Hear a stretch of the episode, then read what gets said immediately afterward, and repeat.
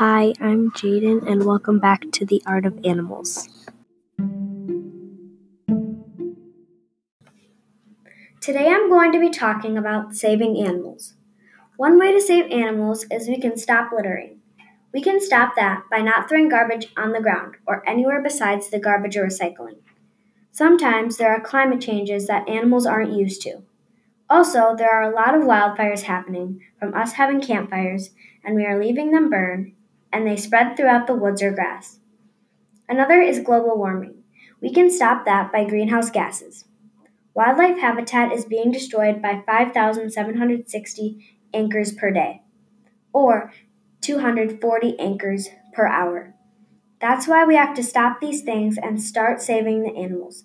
Thanks for listening to my Saving Animals podcast.